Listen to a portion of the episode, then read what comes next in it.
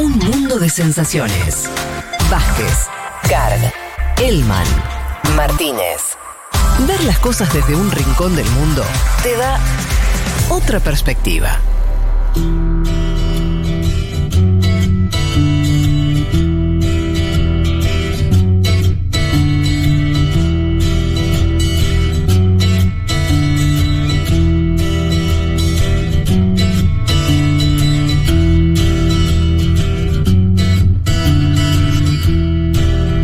Bueno, muy bien. Les habíamos dicho que hoy teníamos eh, un perfil. No voy a usar la palabra polémico, porque eso, eso le dejémosle para los portales de noticias vagos. ¿eh? Eh, hay palabras más interesantes. Yo diría interesante es un adjetivo que podría caberle. importante también para entender el siglo XX. Estamos hablando del líder soviético Joseph Stalin, de la cual va a ser el perfil de nuestra Leti Martínez. Así es, nos metemos de lleno con el nacimiento, como arrancamos siempre, de Josif Vissarionovich Sugasvili, eh, que nace en la ciudad de Gori. Claro, Stalin, perdón, Stalin es un sobrenombre en realidad, no es el nombre. Lo, lo vamos a contar después porque ya con la revolución rusa es donde toma sobre todo con fuerza el sobrenombre Stalin.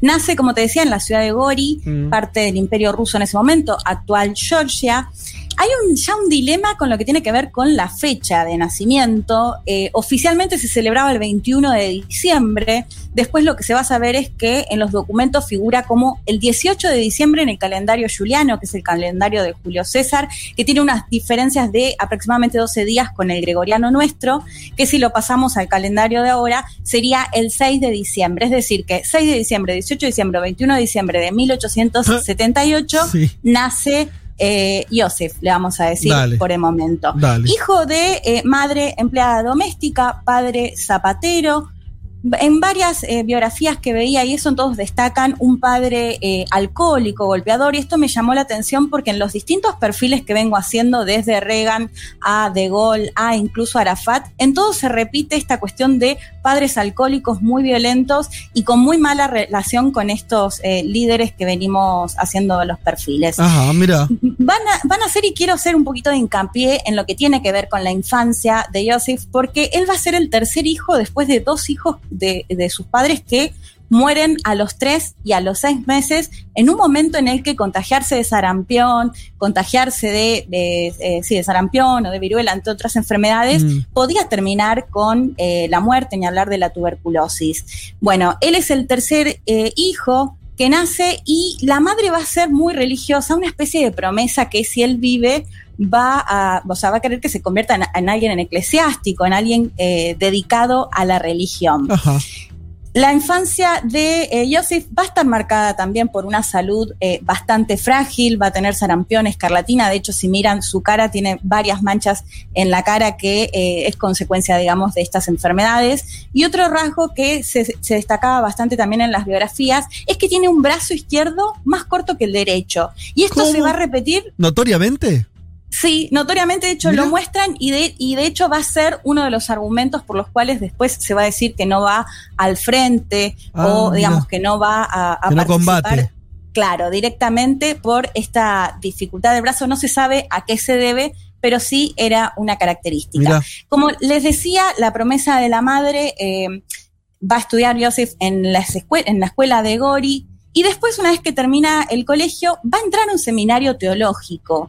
Y ahí va a ser donde justamente va a empezar a vincularse con sus compañeros en lo que era un imperio ruso, como lo planteaba Noelia, a quien entrevistamos y, ya la vamos a escuchar, un hervidero de ideas revolucionarias, ¿no? Y ahí va a ser como su primer acercamiento con justamente estas ideas de, la revolución. Va a estar estudiando en este seminario hasta 1899. Ahí hay también dudas si lo expulsan o si él decide abandonar ese estudio. Pero si les parece, ya escuchamos a Noelia Pérez Ribabén. Ella es profesora de historia en la Universidad Nacional de Mar del Plata y es traductora e intérprete de ruso-español por la Universidad Federal del Sur de la Federación Rusa le decimos comúnmente rusóloga. Así que si les parece, escuchamos a Noelia Pérez mm. Ribabén, que ella nos contaba un poco acerca del el momento en el que termina el seminario y cómo pasan los siguientes años de hasta ahora Yosef. Lo escuchamos. La versión oficial es que abandonó los estudios para abocarse a la causa revolucionaria. Lo más probable es que lo hayan expulsado alegando motivos económicos, aunque en realidad eh, la razón era su, su actividad política. Por esa época empezó a trabajar para la impresión de Iskra, un diario de agitación política impulsado por revolucionarios rusos en el exilio, entre ellos el mismísimo Vladimir Ilich Ulyanov, más conocido como Lenin. En 1901, la Ajrana, eh, o sea, la, la policía zarista, allana la imprenta, Stalin logra escapar y pasa a la clandestinidad desde la clandestinidad comandaba los escuadrones de lucha, grupos que se dedicaban a asaltar bancos y obtener recursos para financiar la revolución. Y entre 1902 y 1917 estuvo en el exilio y estuvo detenido en Siberia en múltiples oportunidades. Bueno, estaba comprometido el amigo, estaba Sí. desde joven se había metido este en Sí, todo el totalmente. proceso revolucionario. A través del diario y después lo que va a marcar entre 1902 y 1917 con la, la revolución rusa ya bien concreta, va a estar eh, en el exilio, va a ser detenido en de- distintas oportunidades, va a estar en Siberia y eh, en ese momento también es cuando él adopta este nombre de Stalin, que básicamente eh, significa como acero, Stal, y se le agrega Lin, que es un sufijo muy común en ruso, Mm. como me contaba del río Lena en el caso de Lenin, que se le agrega in también, de ahí viene, ¿no? ¿Se lo puso Eh, él, el apodo?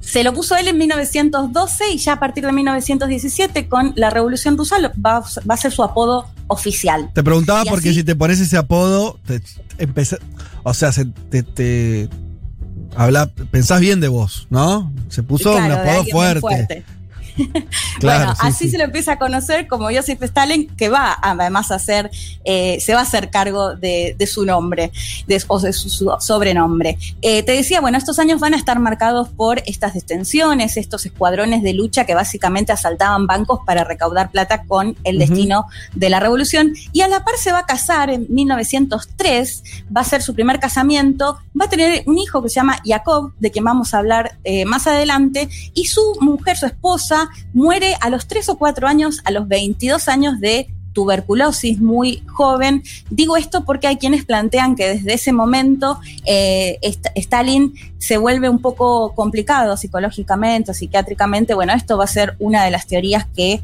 eh, que esto pasó después de la muerte de su primera esposa. Acero es, eh, no sé si dije acero. o Sí, sí, acero, sí. Ah, ok.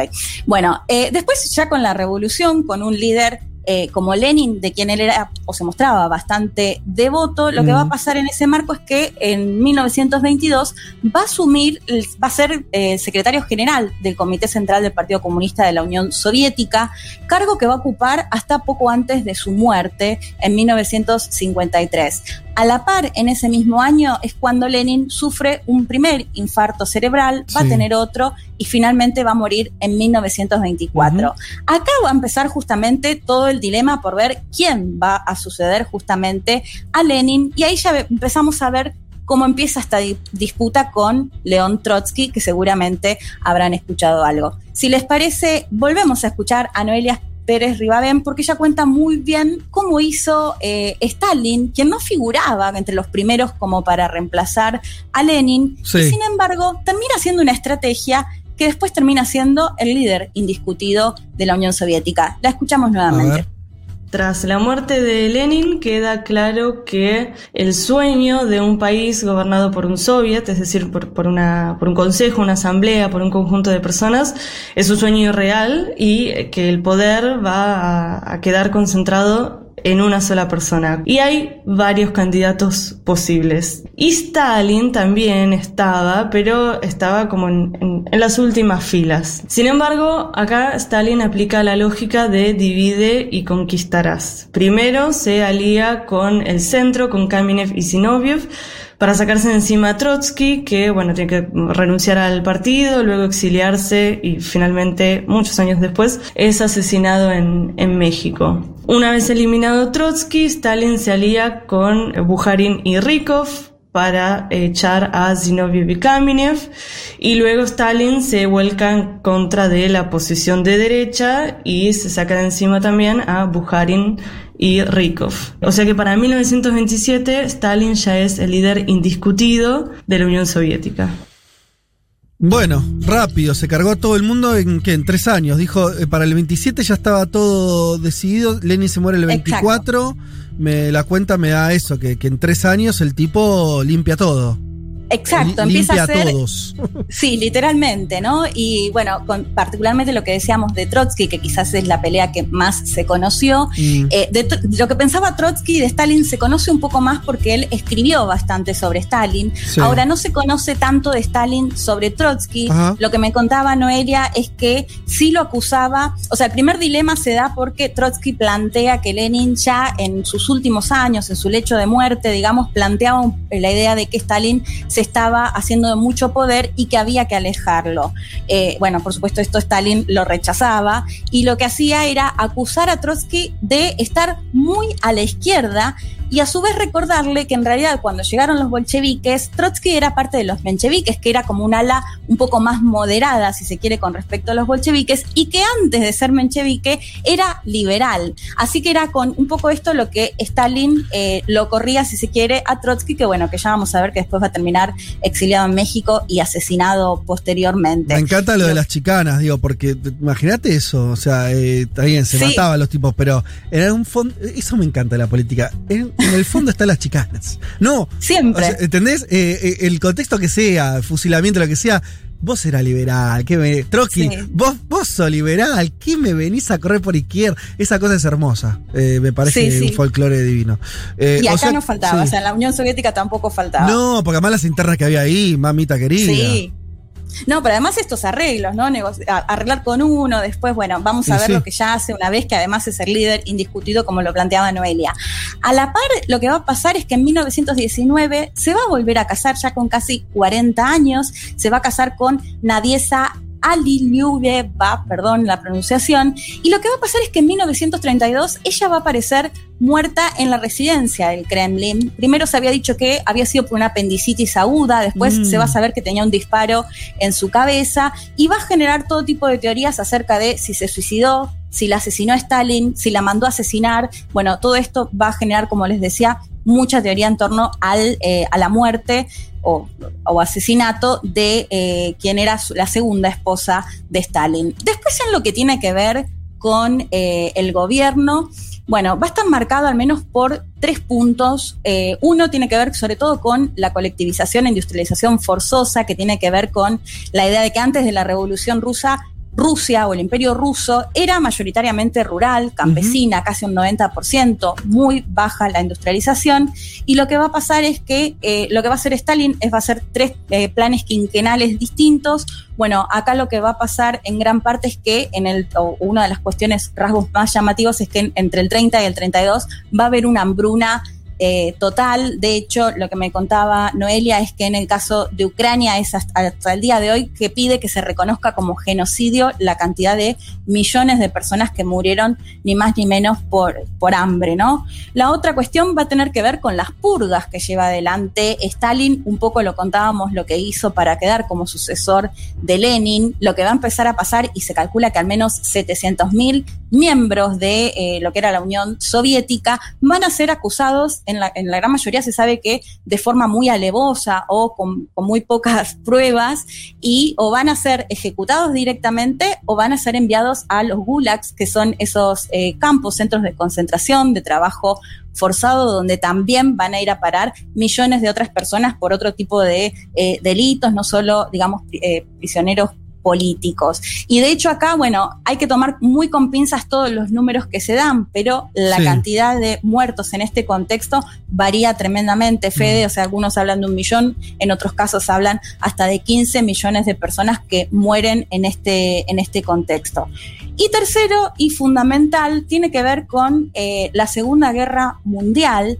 Acá lo que va a pasar, y me parece clave diferenciarlo, lo que eh, los rusos y rusas actualmente conocen y también los eh, países de la ex Unión Soviética, que tiene que ver con lo que denominan la Gran Guerra Patria, que se da o que ellos contabilizan desde que el nazismo invade en 1941 parte del imperio ruso. Mm. Antes se había firmado un tratado eh, secreto entre Stalin y Hitler, justamente como para no ayudar al enemigo del otro y no, bueno, no invadirse entre ellos. Finalmente esto se termina rompiendo. Eh, Hitler invade parte del Imperio Ruso en 1941 y esto culmina lo que se conoce con la Gran Guerra Patria el 9 de mayo de 1945 cuando finalmente el ejército rojo llega a Berlín. De hecho, es la celebración más grande que tienen hoy en Rusia, que vemos esos desfiles muy masivos, ¿no? Que muestran los distintos armamentos. Bueno, es en celebración de esto. Esto sucede durante el estalinismo también.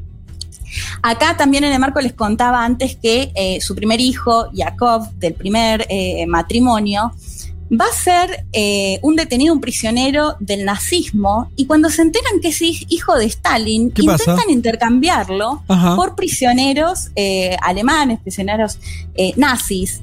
Y Stalin les va a decir que no, su hijo va a terminar muriendo en un campo de concentración nazi, en, bueno, una historia ¿no? que, que demuestra una vez más mucha, mucha frialdad de, de parte de Stalin para con su propia familia, bueno, ni hablar de las, de las sospechas sobre, sobre su, su segunda esposa. Lo que va a pasar va a ser que eh, después de la Segunda Guerra va a quedar muy bien posicionado con esto que les comentaba y lo que se conoce como la Gran Guerra Patria acá yo le preguntaba a Noelia, bueno, ¿cuál es el, imaginario que se tiene sobre Stalin? ¿no? Porque ella me planteaba que es una figura eh, que genera controversia, incluso por ahí en, la misma izquierda, ¿no? En quienes eh, apoyaron o apoyaron a la Unión Soviética. Lo que ella me marcaba es, bueno, de Occidente hay una mirada muy clara de fue un dictador, un autoritario, un asesino, pero esto no es lo que pasa entre los rusos y las rusas, que, o en parte, que eh, de alguna manera sintieron este orgullo por ser quienes terminaban con el nazismo, quienes ingresaban al nazismo, o entre otras cuestiones que hay que decir de la gratuidad en lo que tenía que ver con la salud, con la educación, con la vivienda, digo, algunos ciertos beneficios que recibió parte de eh, la población, al margen de lo que siempre llega de la cantidad de, de muertos, asesinatos y ejecuciones. Para ir eh, terminando, si les parece, escuchamos el último audio ya de Noelia, que hacía referencia ya cuando llega Khrushchev y lo que, lo, que hace referencia a esta cuestión de el culto de Stalin y qué es lo que va a pasar después. La escuchamos. Stalin muere el 5 de marzo de 1953 y después de eso tenemos tres años de muchísima rosca política en la cual de hecho en el camino quedaron varios de sus colaboradores hasta que en 1956 Nikita Khrushchev concentra bastante poder. Uno de los primeros actos de Khrushchev es denunciar el culto a la personalidad en el 20 Congreso del PECUS. El culto a la personalidad es un extenso discurso en el cual básicamente se le echa la culpa a Stalin de todas las desviaciones, entre comillas, del Estado soviético. Esta estrategia lo que le permite a, a Khrushchev es por un lado, echarle la culpa a un muerto, que no se puede defender. Por otro lado, recuperar un poco la confianza del pueblo soviético, que después de tantos años de represión está absolutamente asustado. Y lo más importante, evita hacer una revisión real de las fallas del sistema. bueno, ahí lo que contaba, ¿no? Cuando muere, va, va, a morir el, 5 de marzo de 1953, eh, va a tener unos días de agonía, lo encuentran tirado, eh, bueno, no, se sabe eh, exactamente cuál es el motivo de muerte o no se sabía que estaba enfermo y demás. Y me parecía muy interesante esto que planteaba Noelia acerca de que se empieza a, a, plantear un poco, bueno, todo lo que pasó, todo esto de la Unión Soviética no tiene que ver con la Unión Soviética, sino que fue Stalin, ¿no? De alguna manera quizás no permitiendo sí, Le tenés que echar la culpa a alguien, no vas a ir. Claro. obvio de no, de no hacer eh, una, digamos, autocrítica, bueno, fue Stalin. Eh, de hecho, a tal punto que se empiezan a tirar, por ejemplo, las estatuas que, había de Stalin, entre otras cuestiones que lo recordaban.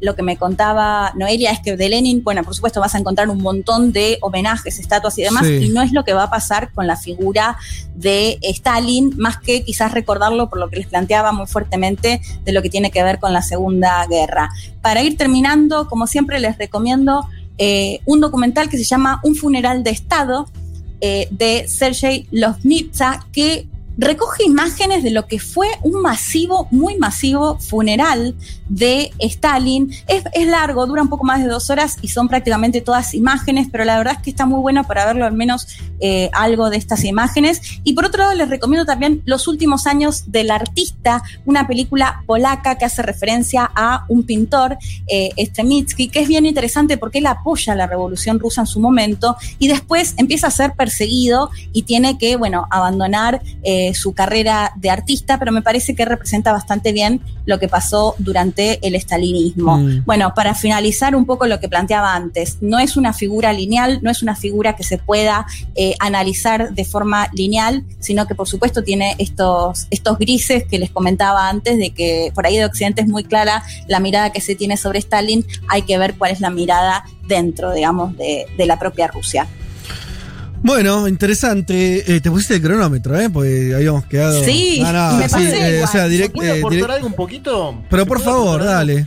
Porque me llama la atención, yo siempre consulto lo que hace el Centro Levada, ¿no? El, el, sondeo de opinión pública, que en general a Vladimir Putin le dan muy positivos, obviamente pero 7 de cada 10 creen internamente que Joseph Stalin desempeñó un papel positivo en la vida de la Unión Soviética, según el Centro Levada, estaba leyendo estadísticas del año 2019. Encuesta dentro de Rusia.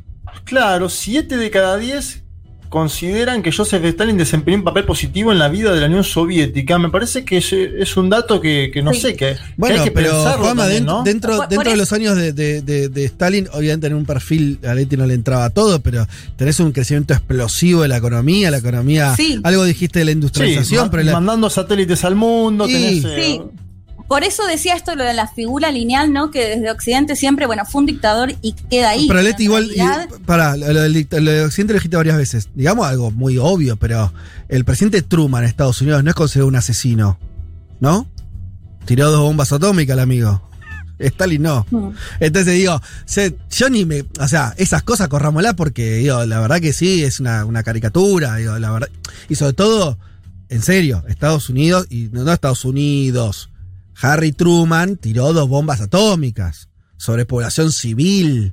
Y después me, eh, bueno, tiramos números sobre los gulags, no sé, qué sé yo, está bien. Ahora, eh, viste, hay, hay, y ayer veía Trumbo, ¿la vieron esa película? Es sobre una pavada, pero pasan esos años de la guerra, principio de la Guerra Fría, donde eh, un...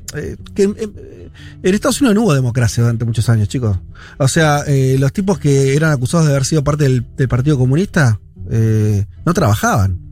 Eh, bueno, qué sé yo, digo, eh, son, eh, a lo que hoy es como, viste, la, cuando Occidente analiza las cosas, se olvida de, la propia casa. Fueron años bravos, y Stalin, sobre todo la década del 30 y eso, pero, pero bueno, lo que vos decís, Juan, a mí no me sorprende que dentro de Rusia tenga una mirada muy distinta. No, a la que seguro, lo que te digo es, no, mm, no, sé, si, no, no tengo los datos de la valoración positiva que en Alemania hacen hoy de la figura de Hitler, pero me imagino que no tiene nada que ver a 7 de cada 10. En absoluto. Aún, aún cuando la ultraderecha esté creciendo con AFD y demás. Mm, digo, es un dato que hay que tomar en consideración, ese más allá de todo lo, obviamente las valoraciones externas. No sé, yo, yo fui a la casa de León Trotsky en México, por ejemplo, y ahí ves lo que efectivamente también hizo José Stalin, porque vos no solo ves los bombardeos que hubo sobre la casa de Trotsky en, la Ciudad de México, sino que además ves la foto de todo el comité central eh, del Partido Comunista. Con a todo lo que se cargó Stalin con las caritas tachadas. Lo que contaba Leti de la, del, del, de la limpieza esa de los años 30. Claro, esa imagen es fuerte, pero también me, llama la atención este nivel de aprobación. No, por ahí no me llama la atención, pero digo, eh, es, un dato, ¿no? Es, un, dato. Puede ser Leti que haya quedado, lo que hablaste con, también con la especialista, como, como también una figura eh, dentro de Rusia, también como no sé, como un eso de, los padres del país, por decirlo así medio a lo bestia, ¿no? Pero eh, más, más polémico si, querés que Lenin y yo qué sé, pero ahí está, ¿no? Como dentro de, de, las grandes personalidades.